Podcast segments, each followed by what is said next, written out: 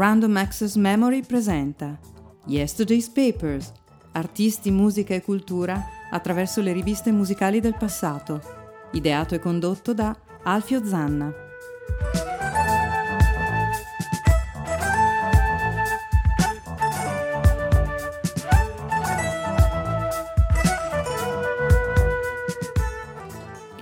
Ladies and Chesterfield, benvenuti a una nuova puntata di Yesterday's Paper, un saluto da Alfio Zanna, anche questa settimana Yesterday's Paper che sostituisce Random Access Memory, anche se di quest'ultima è una eh, derivazione. Eh, Yesterday's Paper, come ormai eh, se mi avete sentito potete sapere, è una, un excursus in alcune riviste musicali negli anni che secondo me sono gli anni belli dell'editoria musicale, cioè dall'inizio degli anni 70 alla fine degli anni 80, analizziamo queste riviste, vediamo un po' il contenuto, la musica, gli artisti e anche la cultura. Mm, oggi ci dedichiamo a una rivista che in realtà è erede di una mm, di un magazine, di una rivista che ho eh, già eh, presentato nella prima puntata, tra l'altro. Si trattava di Popster dell'ottobre del 1979.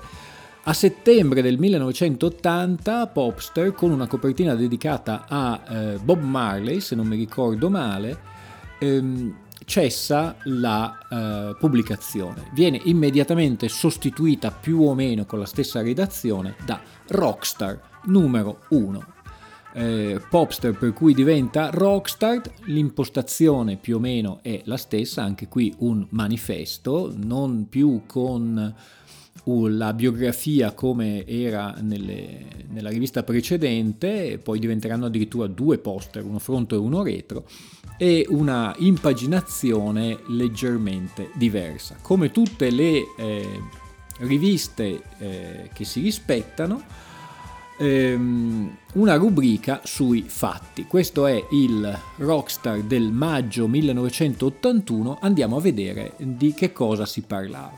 Si parlava sicuramente di Adamant, Adam and the Ants nell'81 in pieno fulgore, diciamo così, con la sua Ant Music, poi si parla di Alan Vega che eh, in quel momento usciva con alcuni lavori solisti, un articolo su È nata una stella con Chris Christopherson e Barbara Streisand e poi un articolo sul fenomeno del 1981, non era un fenomeno nuovissimo perché si trattava di rockabilly, infatti ehm, il, il, box si chiama appunto Rockabilly e presenta gli Stray Cats. Stray Cats erano usciti con il loro primo disco, gran successo, chiaramente una musica d'antan, noi andiamo a sentirci subito per questa puntata di Yesterday's Paper, Rock This Town, loro sono gli Stray Cats.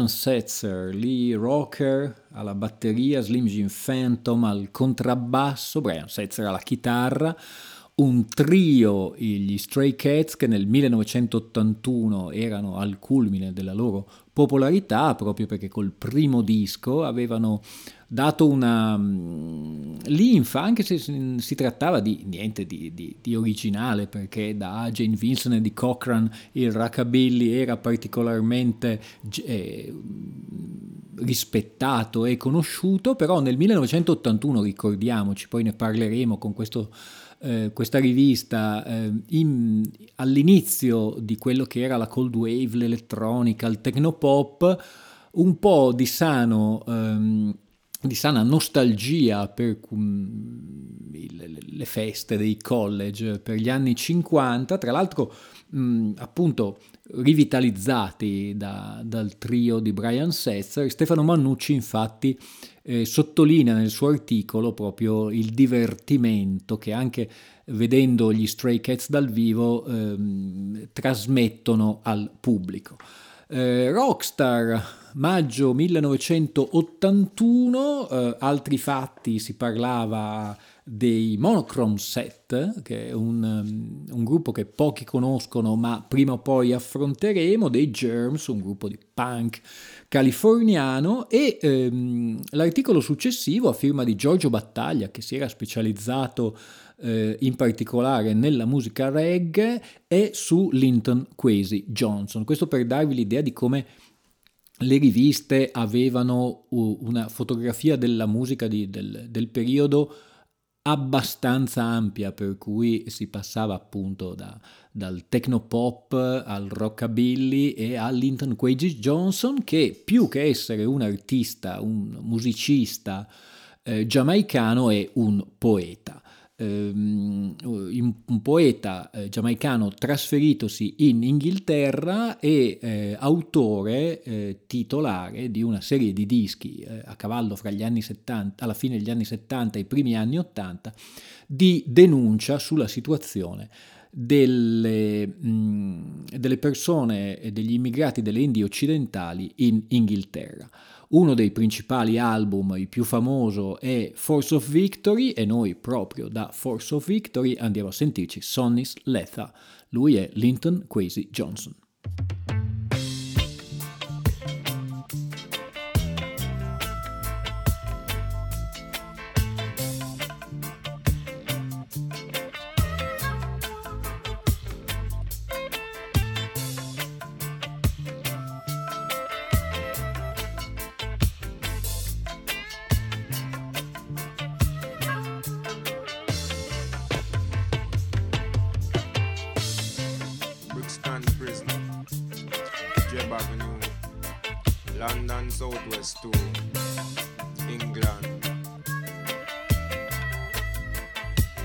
Dear Mama, good day.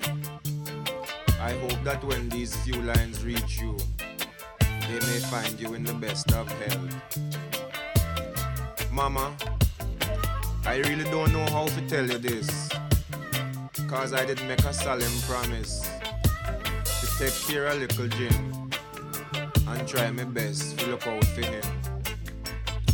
Mama, I really did try my best. But nonetheless, me sorry to tell you, sir, poor little Jim get a rest. It was the middle of the rush hour when everybody just a hustle and a bustle to go home for them evening shower.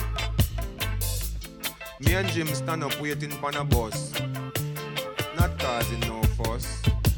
When all on a sudden a police van pull up, out jump three policemen all of them carrying baton.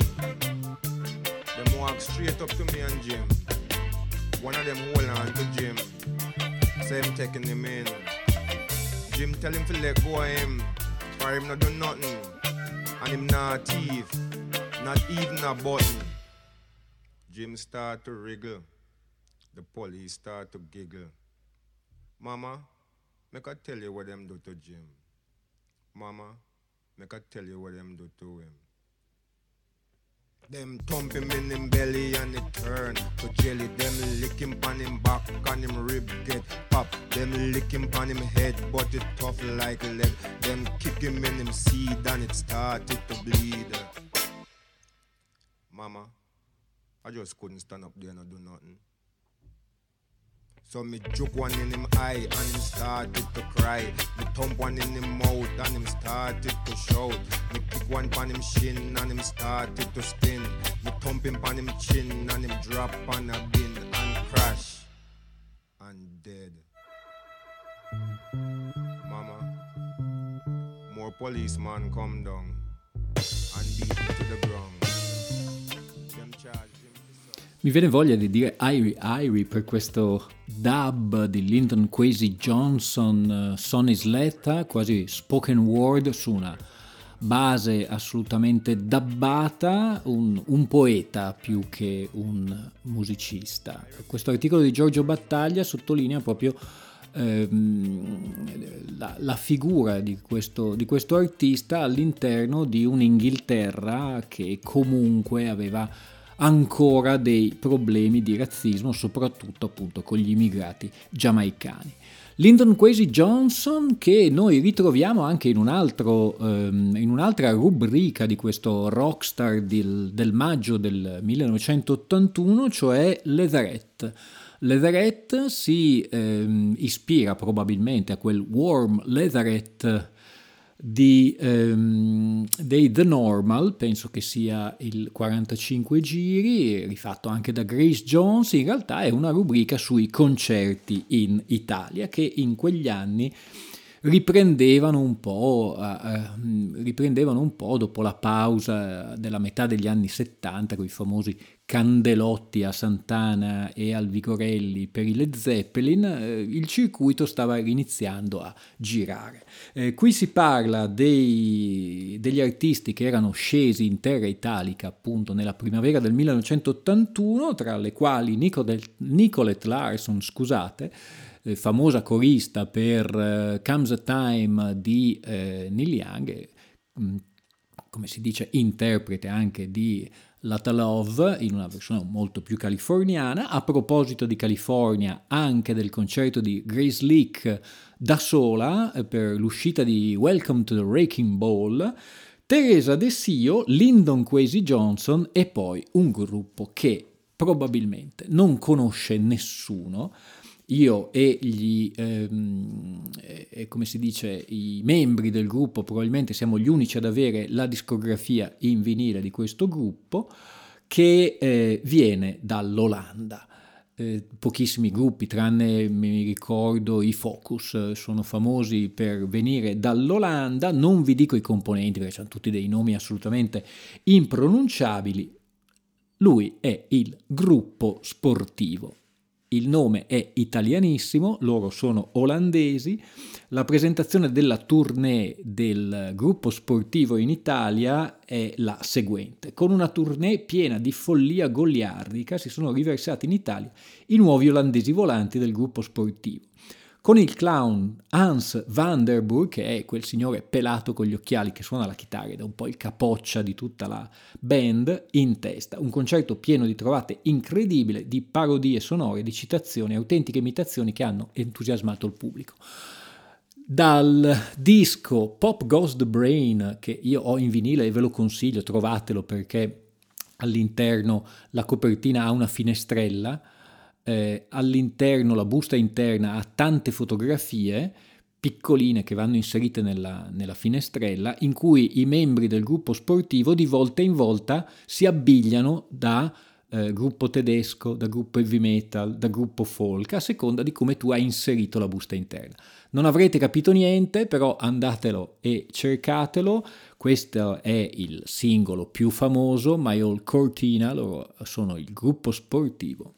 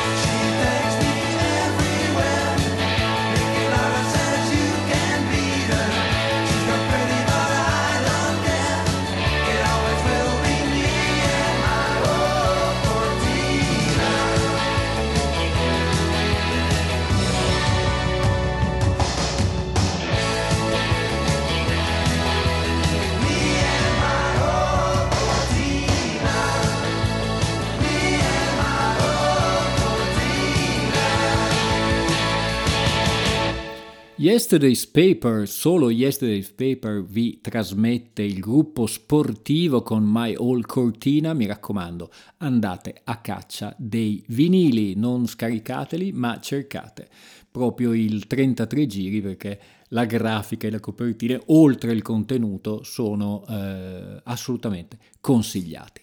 Rockstar maggio 1981, che cosa c'era in copertina? In copertina i Pretenders, nella loro formazione originale, Chrissy Hind, Jim Oniman Scott, Peter Fardon e eh, Martin Chambers, me li ricordo tutti a memoria. Formazione che, ahimè, dopo questo scatto eh, non ci sarà più perché prima Jim Oniman Scott, il chitarrista, morirà per un'overdose.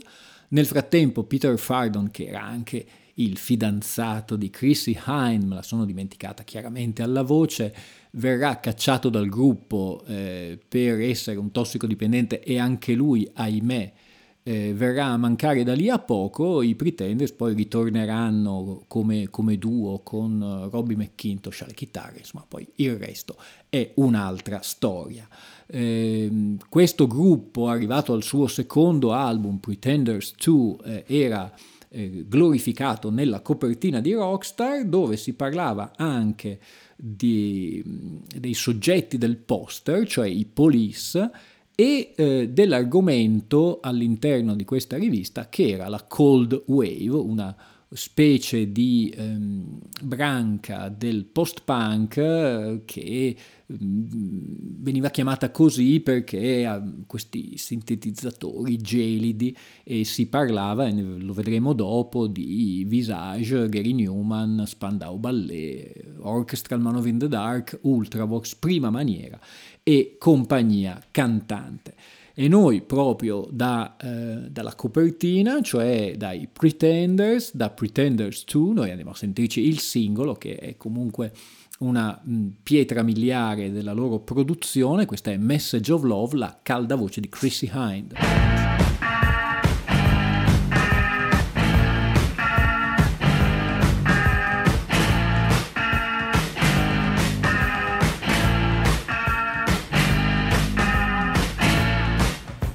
Here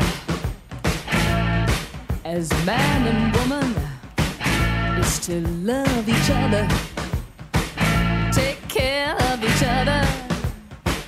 When love walks in the room, everybody stand up. Oh, it's good, good, good. Like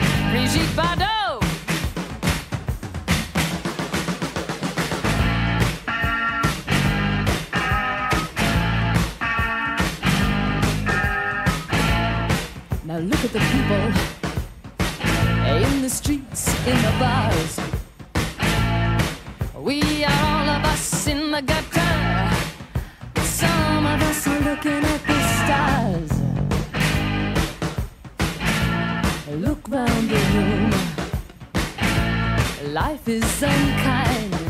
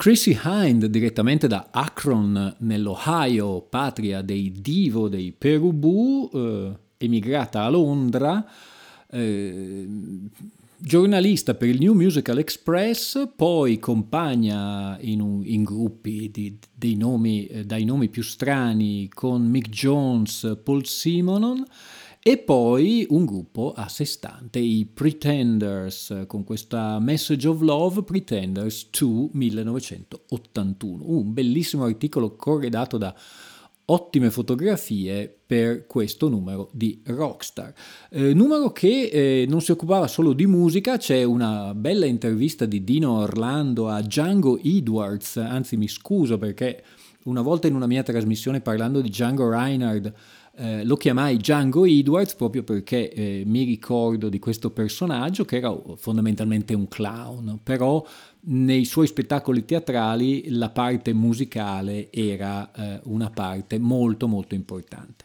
Quattro pagine di intervista per eh, Django Edwards, anche qui corredata da bellissime fotografie, e poi eh, un, um, un articolo su una vecchia gloria del rock. Quando nel 1981 si parlavano di vecchie glorie eh, non si andava più in là dei dieci anni. Infatti si sta parlando di Stevie Winwood, eh, dei Traffic, eh, poi dei Blind Faith se non mi ricordo male. Nel 1981 si mh, presentava al pubblico con una veste, infatti si vede anche la fotografia dove è tutto ripulito, proprio stile anni 80, si ripresentava con una veste molto più pop, molto più eh, diciamo così in linea coi tempi e il suo disco Ark of Diver. Tra l'altro si, ehm, spe- il- l'autore che era Ray Bonici, eh, o Bonici adesso non so la pronuncia esatta, ehm, appunto raccoglieva le considerazioni dello stesso Winwood su questo, eh, su questo disco.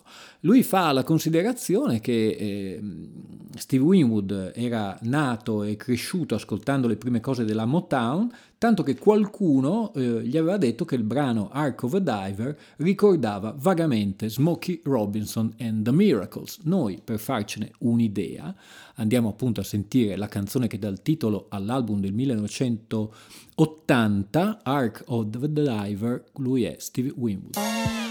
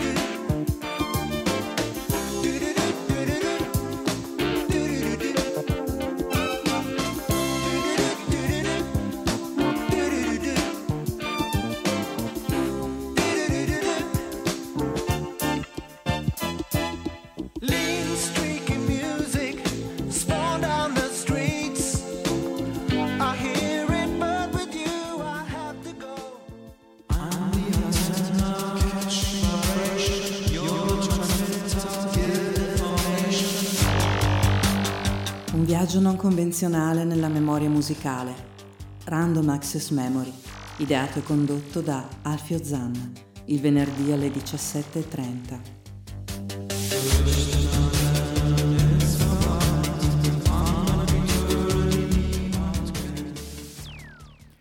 Care ladies, cari Chesterfield, se vi piace Yesterday's Paper ascoltate Random Access Memory e se vi piace Random Access Memory eh, state ascoltando Yesterday's Paper. A proposito vi ricordo che i podcast di eh, ambedue le trasmissioni, ormai siamo arrivati tra l'una e l'altra a 75-76 puntate, sono tutte facilmente scaricabili dal sito di ADMR Rock Web Radio oppure dalla mia pagina Facebook Alfio Zanna o dalle pagine di RAM o di Yesterday's Paper che vengono aggiornate due o tre giorni dopo ehm, la messa in onda della trasmissione.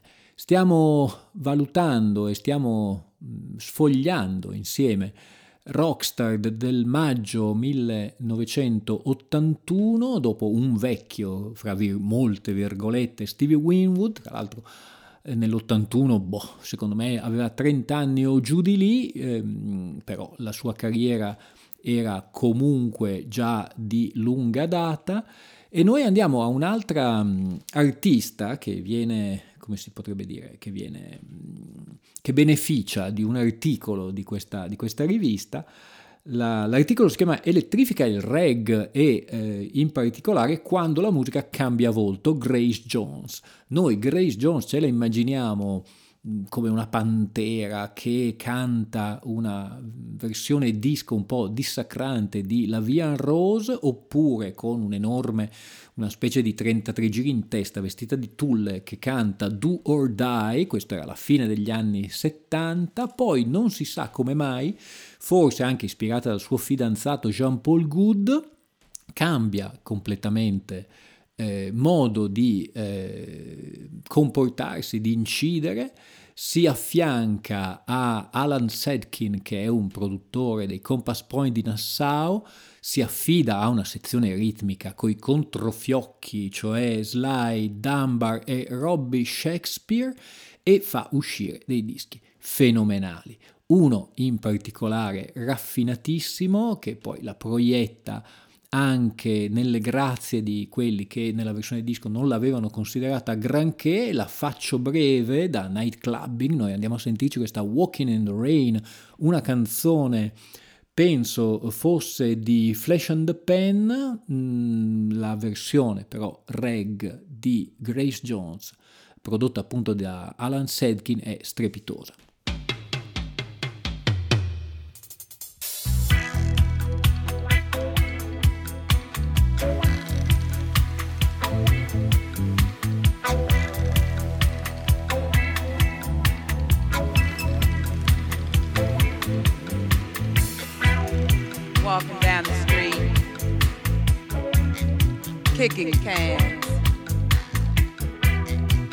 Looking at the billboard.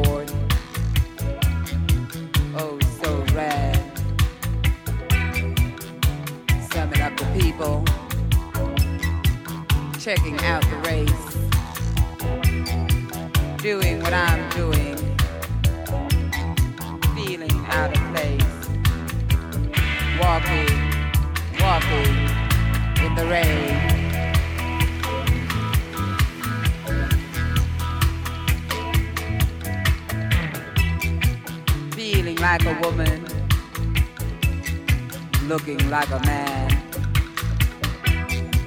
sounding like a no no, making when I can, whistling in the darkness, shining in the light, coming to conclusion. Right is night is time.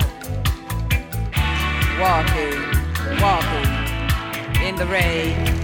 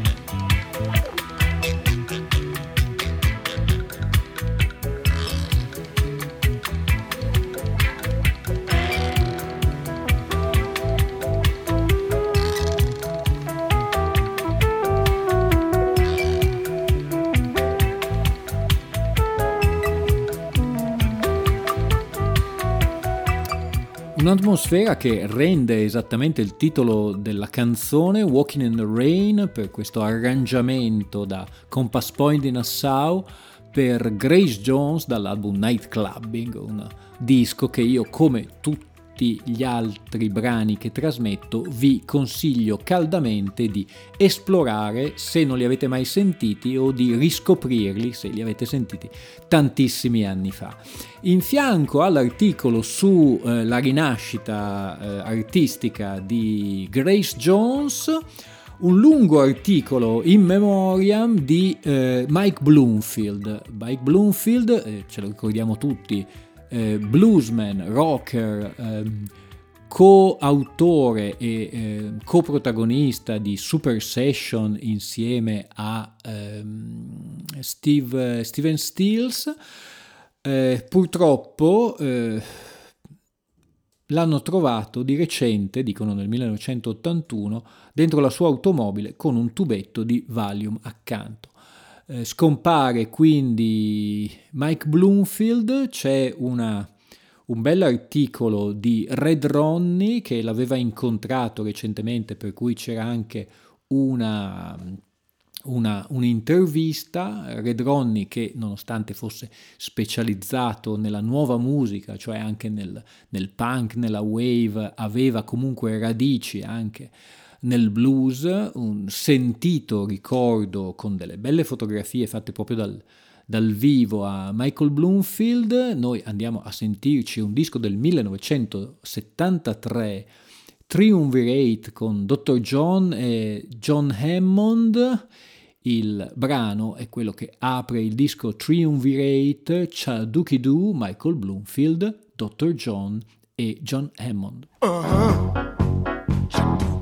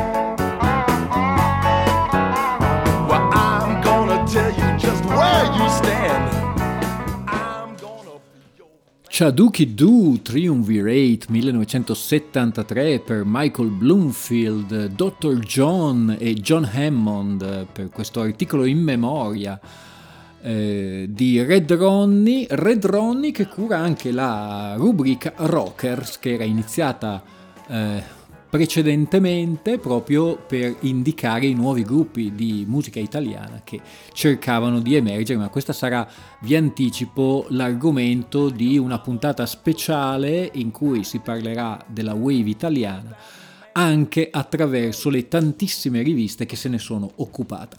Ragazzi, qui c'è tantissimo da dire perché ogni rivista davvero aveva tantissimi spunti, in particolare c'era tutta una parte sui DJ, una, una, una rubrica che era stata molto contestata dagli, dai lettori, che però poi era entrata e effettivamente era piacevole. Un servizio al quale anche tu puoi collaborare mandandoci la tua classifica, così diceva, c'erano delle classifiche eh, di reg, jazzy, rap, instrumental version poi c'erano il Made in Italy, i remix, i super slow, eh, dovrei dirvele tutte ma davvero il tempo manca, 45 giri e 12 pollici e gli album. Andiamo a vedere per esempio i 45 giri singles. Al primo posto All American Girls per le Sister Sledge, My Simple Hearts. Poi c'era I Know Corrida di Quincy Jones, Rapture per i blondi. Nei dischi mix c'era Paradise dei Change, Don't Stop dei KD Groove, tutta musica da discoteca probabilmente poco conosciuta. E andiamo a vederci invece la classifica delle radio che si eh, differenziava in IM e FM. Poche sono le differenze, diciamo che quella IM era un po' più mainstream, infatti al primo posto Cerva Primavera di Riccardo Cocciante, poi Claudio Cecchetto con Gioca Jouet, mi sembra un po' Maurizio Seimandi quando faccio queste cose. John Lennon, ricordiamoci che qualche mese prima il poveretto era passato a miglior vita. Guilty di Barbara Streisand al quarto posto, Making Movies dei Dire Straits, Amanti di Julio Iglesias e dopo Hotter Than July di Stevie Wonder. La classifica FM vedeva Face Value, il disco d'esordio solista di Phil Collins, eh, Turn Back dei Toto, Double Fantasy di nuovo di John Lennon, All American Girl delle Sister Sledge, Arco Diver, gli Sticks con Paradise Theater e ehm, Radioland di Nicolette Larson. Vedeva poi anche James Taylor e eh, Nightwalker, ma eh, è un'anticipazione. Questi due artisti li ritroveremo fra poco parlando delle recensioni degli album. In copertina vi dicevo Pretenders, lo speciale sulla Cold Wave e il poster dei Police. I Police avevano già fatto, ehm, inciso i loro dischi eh, che li avevano resi quasi immortali, cioè Outlandus d'Amour e Gatta de Blanc, un mezzo passo falso con Zeniatta Mondatta, e nell'81 si erano risollevati con questo Ghost in a Machine, disco mh, piuttosto controverso, ad alcuni piace molto, altri lo detestano, ritengono che sia una follia di Sting, io sono nella prima categoria, tra quelli che lo apprezzano molto, e da questo disco vi faccio sentire l'unico, uno dei pochissimi brani non eh, firmati da Sting, firmati da Stuart Copeland, il quale intelligentemente tiene la propria batteria in assoluto secondo piano e eh, incide questo gioiellino proprio alla fine della seconda facciata di Ghost in a Machine, questa è Darkness.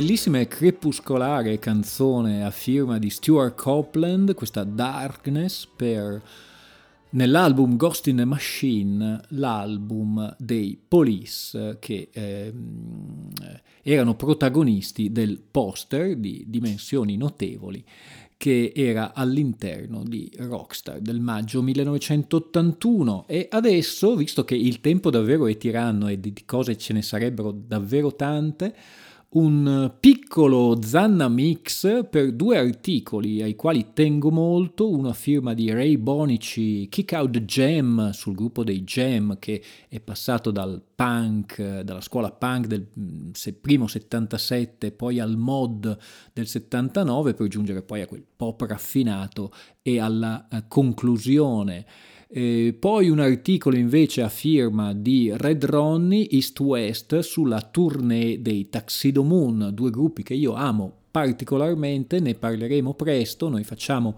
un eh, mix un po' azzardato fra Down in the Tube Station at Midnight dei Jam e di What's Use dai Tuxedo Moon.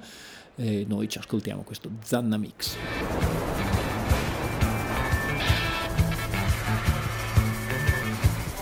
The distant echo of faraway voices boarding faraway trains to take them home to the ones that they love and who love them forever. The grey's dirty steps repeat my own and reflect my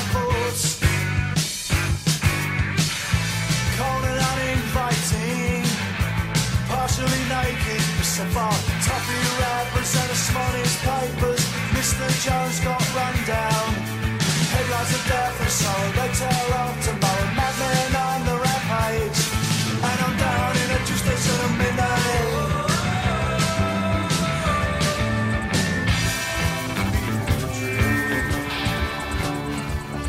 What's the use of feeling at all? I'm pacing the floor, I'm it smooth. This is stupid. I think I'll go home.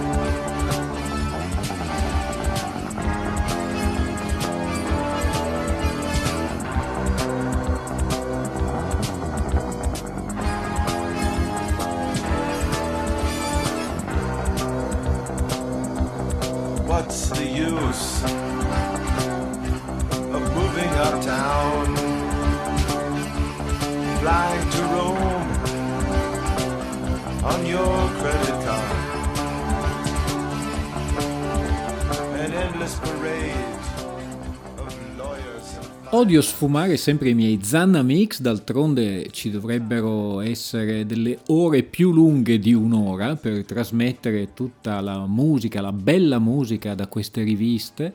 Per Yesterday's Paper che sta per volgere al termine, dopo di noi l'inarrestabile Bruno Bertolino e la sua Black, Brown and White ci delizierà, lo ascolteremo con grandissima attenzione. Voi avete appena ascoltato i Jam con Down and Tube Station at Midnight, eh, subito seguiti da What's Use per i Tuxedo Moon. E noi corriamo subito alla rubrica sulle recensioni, come ogni rivista che si rispetti iniziava con Escape Artist per Garland Jeffries, un artista che pochi eh, apprezz- molti apprezzano tra gli intenditori, però pochi conoscono, viene trasmesso davvero poco. Lou Reed, la E Street Band, Nona Hendrix, Adrian Billiou, David Johansen, Big Youth sono gli ospiti del disco di Garland Jeffrey, un album raffinato e importante. Si parlava poi dell'album Affair di Elliot Murphy che veniva eh, considerato un nostalgico cowboy di New York. Abbiamo poi le recensioni del, del disco Alan Vega, il disco eponimo per il cantante dei Suicide. Eh, la recensione degli Spandau Ballet, eh, recensione pessima eh, su un disco che secondo me invece è un gran disco, e poi una simpatica recensione di Stefano Mannucci sul disco di James Taylor Dead Love is Work. Eh, un disco che viene recensito appunto da Stefano Mannucci con grande difficoltà perché lui dice che è sempre eh, difficile ehm, recensire un disco di easy listening, alla fine eh, comunque la- il giudizio è positivo, giudizio positivo però che non comprende anche la copertina. Eh, leggo testualmente, eh, pessima l'idea della copertina, nonostante i magnifici ritratti di Aaron Rappaport, che è l'autore. Raffigurare il plurimiliardario James Taylor in tenuta da operaio, pronto a rilassarsi con chitarra una volta giunto a casa dal duro lavoro, è una presa in giro di dubbio gusto ed è falsa come una banconota da 840 lire.